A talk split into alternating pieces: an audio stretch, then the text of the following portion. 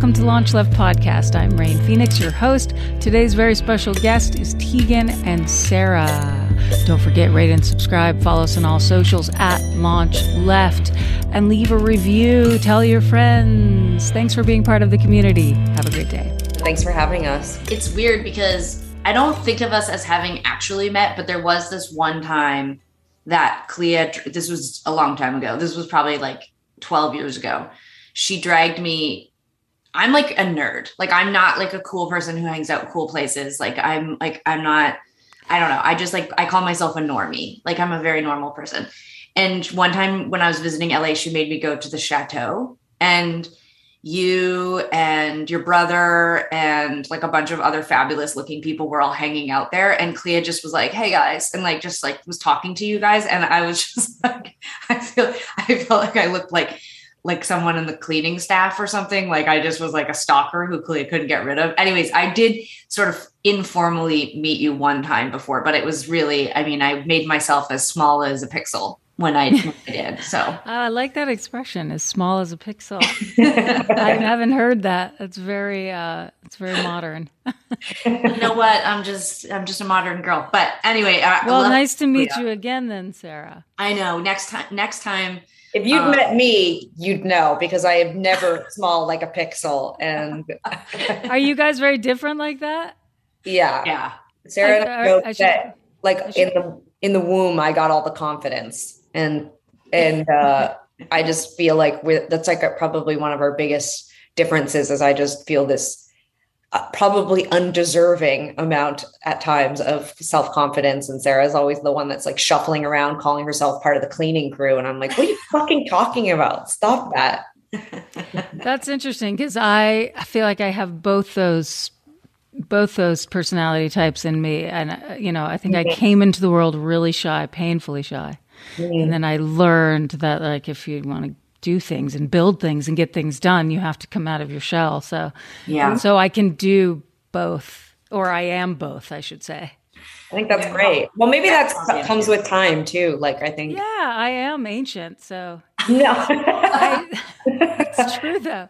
I've got at least a decade or two on you. So. No, no. um, yeah. Well, I think sometimes you know it's it's a funny thing like i think a lot of artists all of us are you know it's weird how we can come alive like on stage and we can carry you know a whole show and we can direct tens of thousands of people's energy towards us but then you go into like a cost you know shopping like you know to go shopping and like someone will come over to me and be like can i help you with any sizes? And i'm like no no no no no don't notice me. You know like it's so funny like the things that bring out like the other day i had to go to the dermatologist i'd never been to a dermatologist because it takes like 5000 years to see one in canada and i was down in la with my partner and she took me to her dermatologist and she's like a celebrity dermatologist i was so nervous it was like i was i don't i can't even think of a time i've been so nervous and um when we were sitting in the room, Sophia, my partner, turned to me at one point. She was like, "Why are you behaving like this? like, what am I doing?" And she was like, "You're just acting so strange." And I'm like, "I'm so nervous." And it's funny, like, you know, but then I can like, I don't know, walk into like the backstage at Coachella and I'm like, Beyonce, get out of the way, you know? Like, I don't know, like certain things just like don't intimidate me. It's never, Tegan, you would never. No, I wouldn't. I was, it was, it was, it was kind of like uh, behaving like a pixel or something. That yeah. an expression, right? Beyonce, get out of the way. It was an expression. It's an expression. Yeah. you would never do that. We know. No, that. I love Beyonce um, too much. I did see her once. So yeah, I think there's something to be said for a kind of you know, stage just it's like a cloak of performance that comes over and when you step on a stage. I think that's something that even people who haven't yet to perform or don't plan on it, if when they step on a large stage, I think they would it would be noticeable. Kind of like when you get married, you know, you think, oh, it's just a piece of paper and I'm going to get married and, you know, we'll still be the same, right? But there's something that happens that changes mm. the relationship imperceptibly, but then very perceptive. Like suddenly you're like, why am I behaving different? Mm-hmm. And so I don't know if it's, it's just this sort of like, well, the world believes I'm married or the world believes I'm a performer. So now I'm stepping into this new version. Yeah. I think, self, you know? I think that's spot on. I think yeah. that's spot on. There's also I think that what I've found through talking about this a lot in therapy is when I feel like this is going to sound crazy. When I'm being paid to do something, I'm like, well, I'm obviously good at this. Like if someone's paying me to be somewhere, I can like really lean into the part of me that is like, yes, I'm good at this. And when I'm just doing normal life, I'm like, I'm garbage. Like, I don't know. It's just, it's a ah. really, like, it's really, and I, I, don't mean to sound like that's very extreme version. I don't, right. mo- mostly I go through my life feeling like probably something very in between that. But I think when, like, to go back to the, that sort of original story I was telling, like, there was a period of my life where anytime I was in a situation where it, maybe it wasn't clear what I do for a living or what I what I'm successful at, I would be like, well, I have nothing to offer these people. I have nothing like uh, I'm not substantial in any way. And it took me a long time to figure out that I could be interesting on my own, that I didn't always have to be part of Tegan and Sara, the band, but also just Tegan and Sara, twin sisters who like show up places and everyone goes, oh, interesting. I really didn't believe that I was that interesting until until probably like I was in my 30s, you know. Yeah, it's wild to think about that for all of us and also just culturally, you know, how we all grow up with this idea of success and like as long as you're being paid for you're successful then you're something. Yeah. otherwise you're nothing. And so it's no wonder there's so much despondency and mental health issues and things. It's like how can everyone be a success? How can everyone knock it out of the park and get their name in lights or you know? Yeah. And so instead you know i i really hope this little this little hub we've created is kind of this wish and aspiration that those who want to make art just make art and feel seen for that and feel heard for that without it having to make a big splash necessarily, but uh, and that's so that's part of also why it's fun to have people who have made a splash and who have done it their own way and arrived in a sense to pay it forward and talk about other artists that they really champion that might not have that opportunity yet. So it's a kind of practice. This this whole podcast is a way to try to unravel a little bit of that because I do think that you know I don't think people who are successful feel that as much, although I've heard that people who are successful just want to be more successful. So it actually never ends. It's like a cycle of like, we're not big enough. We didn't get that. We let's go for this, you know? So yeah. Yeah. I don't know if it ever ends unless we end the obsession with sort of like fame and, you know, uh, you know, the, arriving this sense of like arrive as if anyone ever fully arrives in their life yeah. you know the best like i have this thing that just popped into my head when you were saying that like in 2010 i think it was we were opening for cyndi lauper on her true colors tour yeah it was such a delight she was incredible and one night we did this hrc event and Regina Spektor was also on the leg of dates that we were doing. And I remember we went to this HRC event and Cyndi and Regina and Sara and I were sitting together. And Regina was asking Cyndi Lauper all these questions about like, we were all kind of we meaning sara and i and regina you know we were com- kind of complaining about like how hard it is in the industry and it's so tough and you know when are you satisfied and like you know regina was kind of giving this really eloquent wonderful sort of soliloquy about like like art is hard so Cyndi hears the three of us kind of, you know, all lamenting how tough it can be, you know, how hard art is. And, you know, she kind of just did, she kind of gave us all a lecture about how it's always hard and that the the harder it is, the more you know you're doing something challenging, you're trying something new. And that even at the height of her success, it's like she came off you know this moment with she's so unusual like all these grammys all the, this big moment. And she's like then then it's hard because you're like well then what do i do? And how do i sustain that? Or how do i do something creatively satisfying that's different? And i remember really thinking a lot about that after that tour and through the next part of our career where you know it became about assigning value to like the kind of success that i was interested in and that for me the value is in challenging myself. And so it, it it's like success looks really different from year to year. Like sometimes success is like how do we get a bigger better time slot on a festival? But then the next year it's like how do we take a year off and write a book? Like how do we do that? How do we you know like to me it's always changing and challenging myself to do something different. And that's allowed me to feel like slightly less upset about not achieving certain kinds of success. And I think like going back to what you were saying about uh, shining a light on new artists and helping other people. Like I think what Cyndi was doing for us, like Sara and I've tried to pay forward to so many artists as well, like sharing information, sharing experiences, reminding artists that sometimes you'll think, oh, I just I want to have my song come out and I want it to be huge. I want it to get playlisted on all the big Spotify lists, and then it happens, and then you feel this emptiness, and it didn't it didn't satisfy you, and that that's actually really normal, and that most people feel that way, and that you're going to have to start to look inwards, not to get real woo woo here, but like you have to start to look inwards and see like what is it that you really want, you know, like a lot of these external check marks that we're putting on the list of things that we're supposed to achieve as people, not just as artists or you know performers or whatever just as human beings like getting a big screen tv or you know getting a, a butt that you see on TikTok all the time. Everybody wants a nice butt or whatever. It's like, it's like wow, that's true. That was a say, like that's what's like an interesting spectrum and, from yeah. a big screen TV to a butt. Yeah, I love that. I loved it.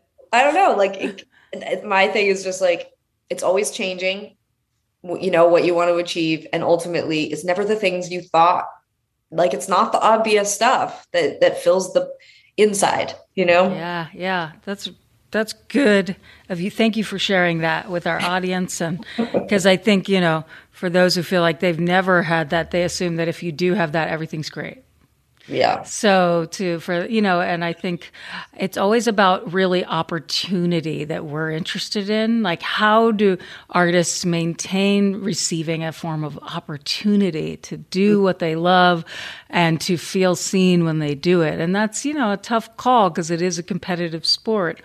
Um, and it does and and you know there are, there's a lot out there that you know isn't great and there yeah. are some people who shouldn't quit their day jobs.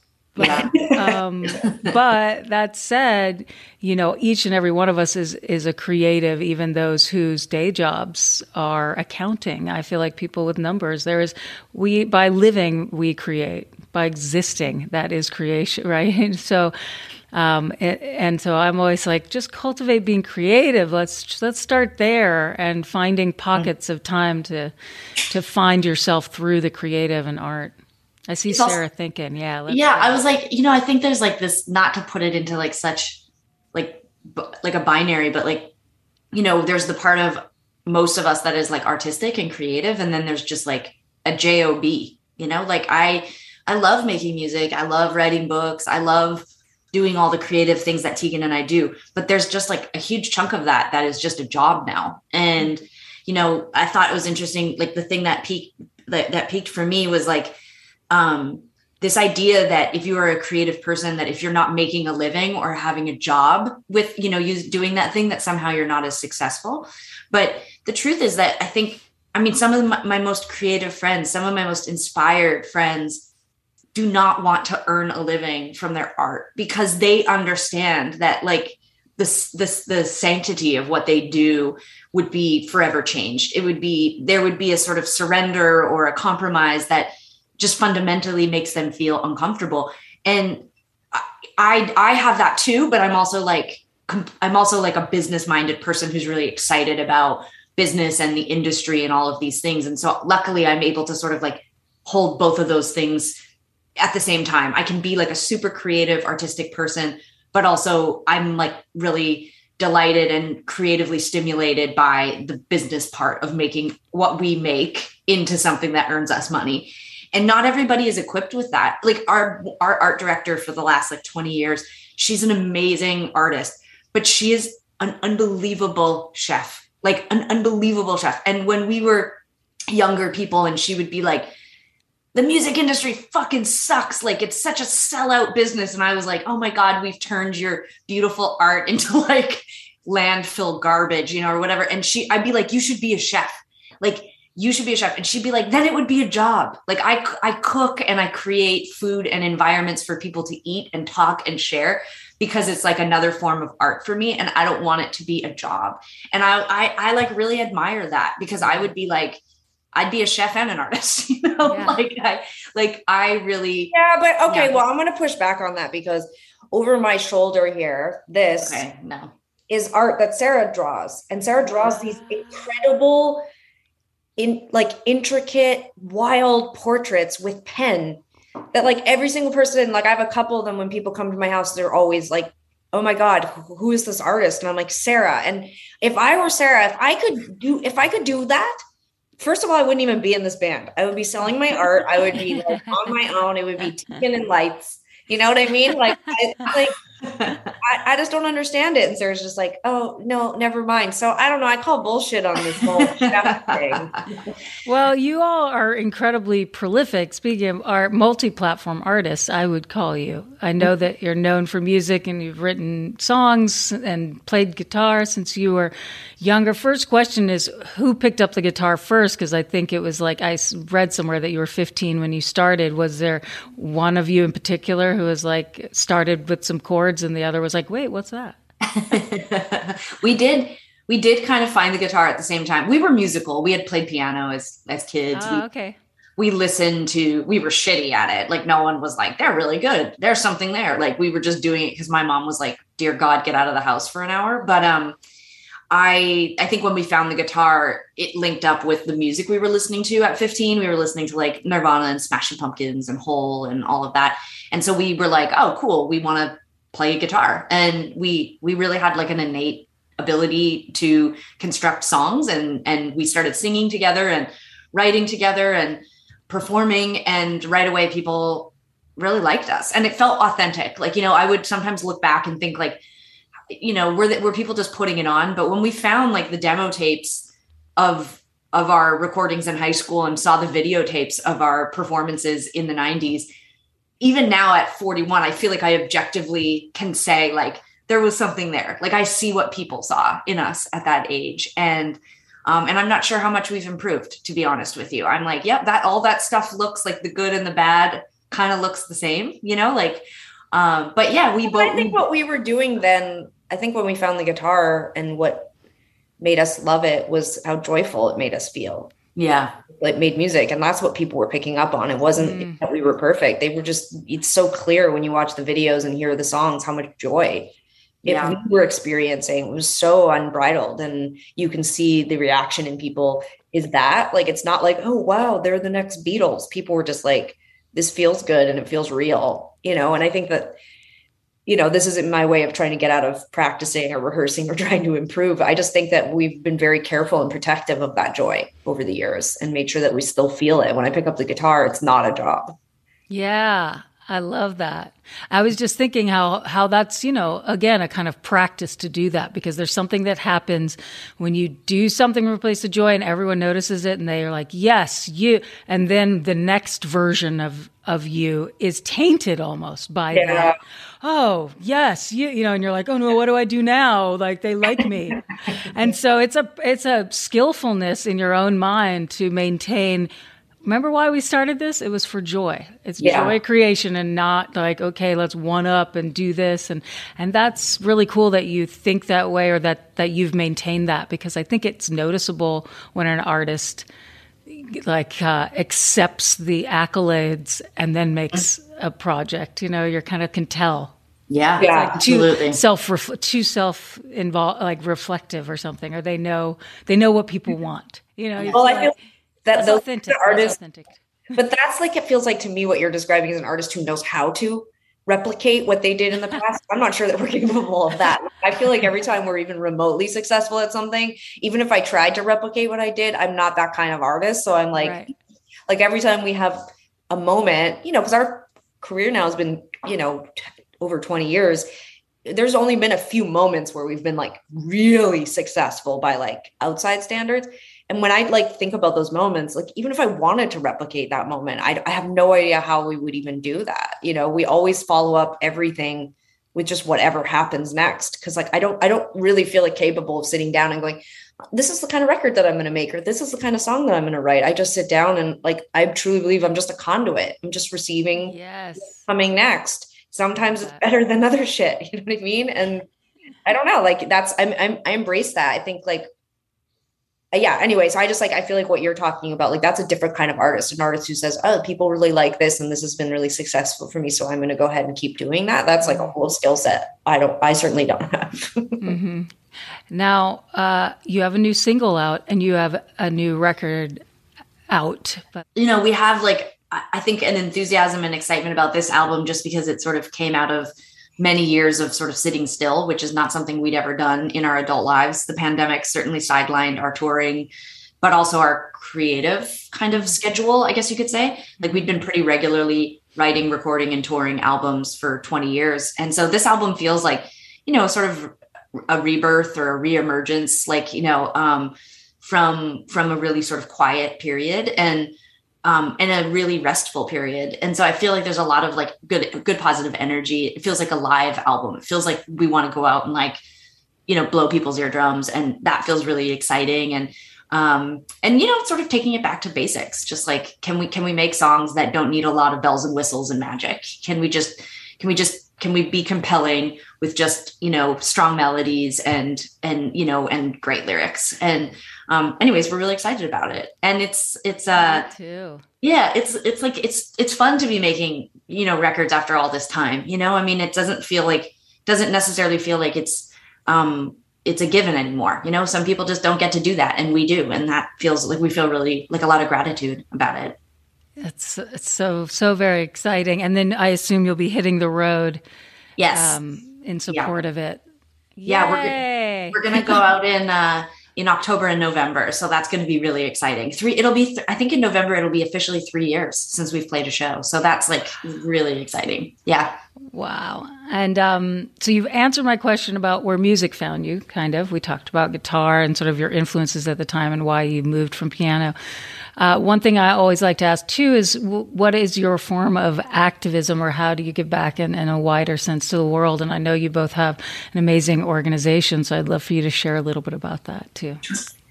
Yeah, so in 2015, 2016, in that time period, we we sort of formed um, with our management like this sort of thinking on how to give back and have more uh, uh, reach when it comes to giving. You know, we hit a certain point in our career where we were getting hit up constantly, like, "Oh, do you want to donate a guitar? Help raise money for this organization?" And we've always been really like active politically. We've always been really, really social justice minded, always allowing people to table at our shows. But that was sort of the time period where we were like, "How do we focus this?"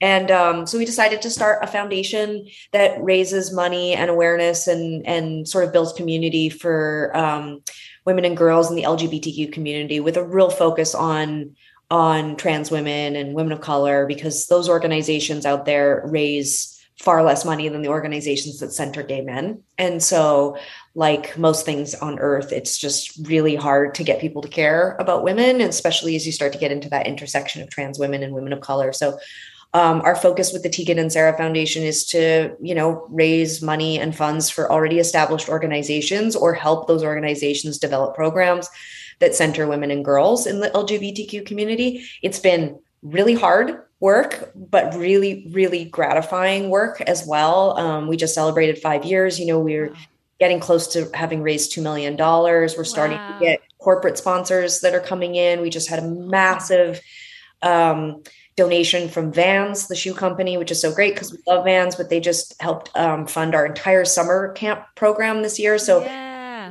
send LGBTQ kids to LGBTQ summer camps. There's about 26, amazing. I believe. Amazing. I love yeah. that. So it's it's been amazing, and honestly, it's you know we really firmly believe in in um, redistributing our wealth and our privilege. We understand that being you know, born in the country where we were, with the things that we had, with the support and the family we did. And, you know, as cis women, even as queer women, we still have an easier time and and we need to give back. And I think that we acknowledge that there's so much more we can be doing. And we're just trying to do that through our work at the foundation and and really encourage people to go check it out. We, you know, have lots of really cool programs and organizations we give to. And um yeah, it's just been so gratifying and awesome. Fantastic. Well, this is a fun thing to do every time for the show, which is that your launch, your launched artist, also known as your cousin, I believe, right? Yeah. Je- Jen, is that right? Is that the yeah. right? Jen Clement is in the room. Is oh, that cool? Hi, Jen. Hi. Hi. we I was I was just hanging out with Jen last night. We all live in Vancouver and not only is she a talented uh, musician and artist, but she also reads a manual like nobody's business. She helped me install a car seat into my partner's car because I'm about to become a parent next week. And wow. if if she hadn't been there, my mom and I would probably still be standing outside of the house in tears and probably would have burned our car to the ground. So I'd just like to shout out, I'd like to launch Jen as an amazing musician, but also very, very good at reading a manual, very patient under pressure. Thank you. I think I almost appreciate that more than musicianship. well, that's a great skill set because I think that's been the downfall of me learning Pro Tools better is I refuse to read like manuals, almost anything to be totally honest. I'm like I just want to feel what's supposed to happen, and I've been able to teach myself that way, but there's a, there's a positive. I, to doing it that way too. I though. know, but manuals, it's like a dream to meet someone who who will do that work. It's so good on you. It's Jen, man. It's cousin Thank Jen. You. Thank you. Let's talk about your music, Jen. You want to share a little bit about? You've got a record out as well. Um, by the time we view this episode, anyway. yeah, um, it came out on the twenty fourth of June. Um, my project is called Big Rig. It's kind of my. I was in a well, I am in a band called the Courtneys, and this is like my solo project um, where I play guitar. I play drums and sing in my other band. So this is like, I'm up front. I just learned guitar like not that long ago. So this is like a real big deal for me that this all came together as it did.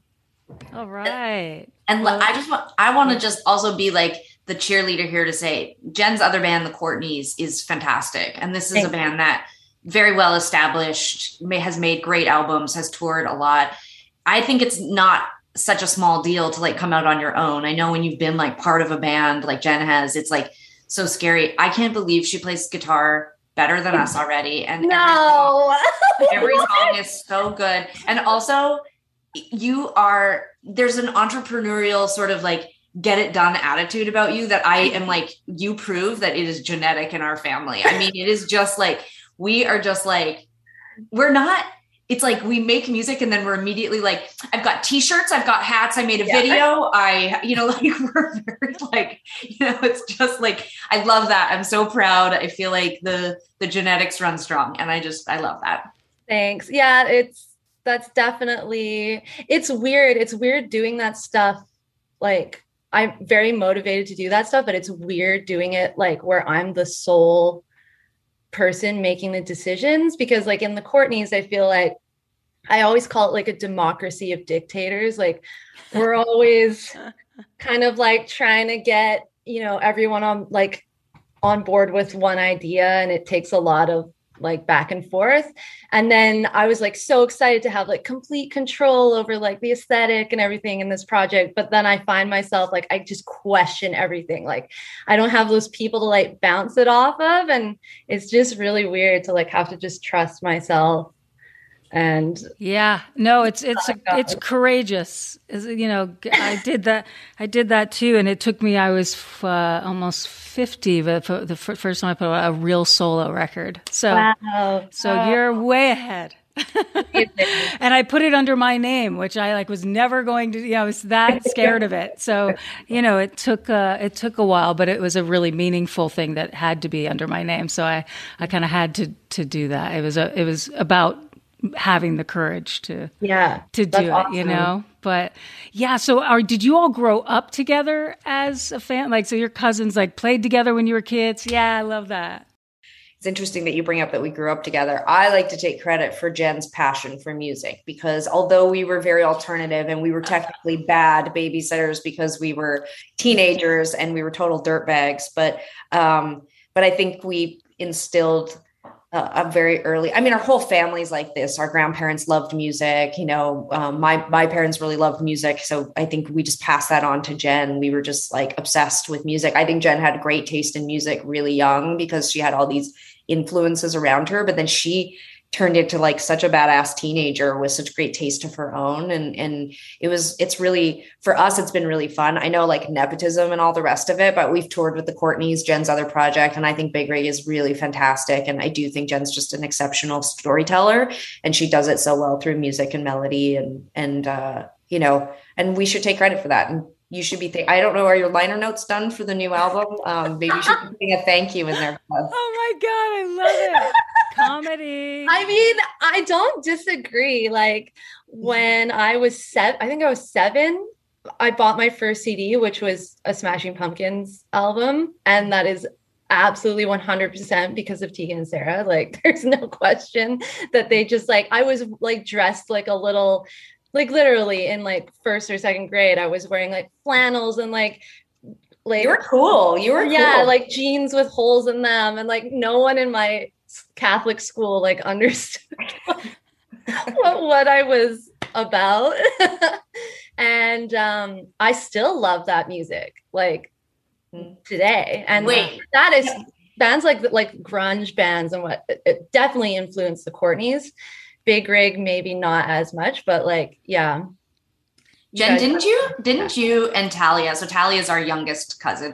Didn't you and Talia, when Tegan and I started starting uh, started our band, you guys took our socks and like th- things that we'd left at grandma's, and then you faked our signatures, and then they tried to go out on the street and hawk them, like sell our belongings on the street as Yes. little kids. Like we there's were like 10 maybe i don't even know if we're that old and we took a pair of socks to the like main intersection near our grandparents house and we were just standing on the side of the street like trying to like sell the socks to cars driving by and then talia's mom my aunt came and like put an end to that she was not impressed like we actually got in quite a bit of trouble i don't think it was like What a spin on a lemonade. What a spin on a lemonade stand. Right? Really Exactly. interesting. Yeah. Definitely left of center. We champion that for sure. Uh, hey, everybody, we're Tegan and Sara, and we want to launch our cousin Jen's new project, Big Rig, by playing you this fantastic first single called Crying in a Corn Maze. and again, I just want to thank you guys for such an enriching conversation. You made my day brighter.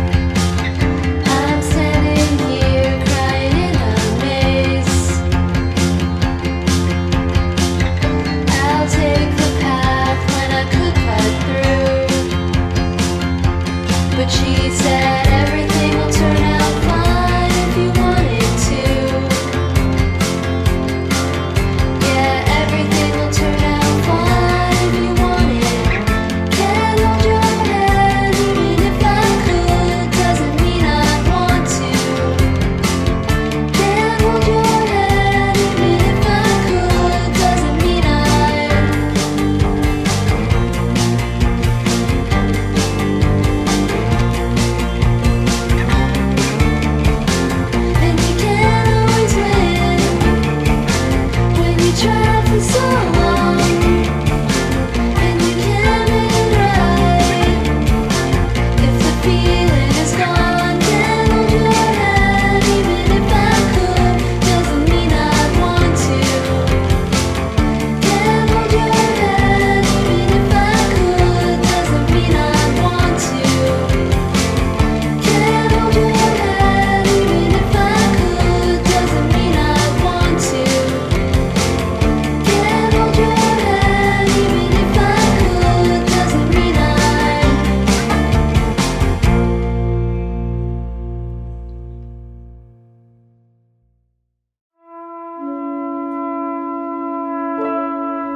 Launch Left aims to create an intentional space that highlights and empowers all artists for whom radical creativity is not a choice, but a necessity. Launch Left begins with music, but its ultimate aim is to launch left of center artists in all creative fields.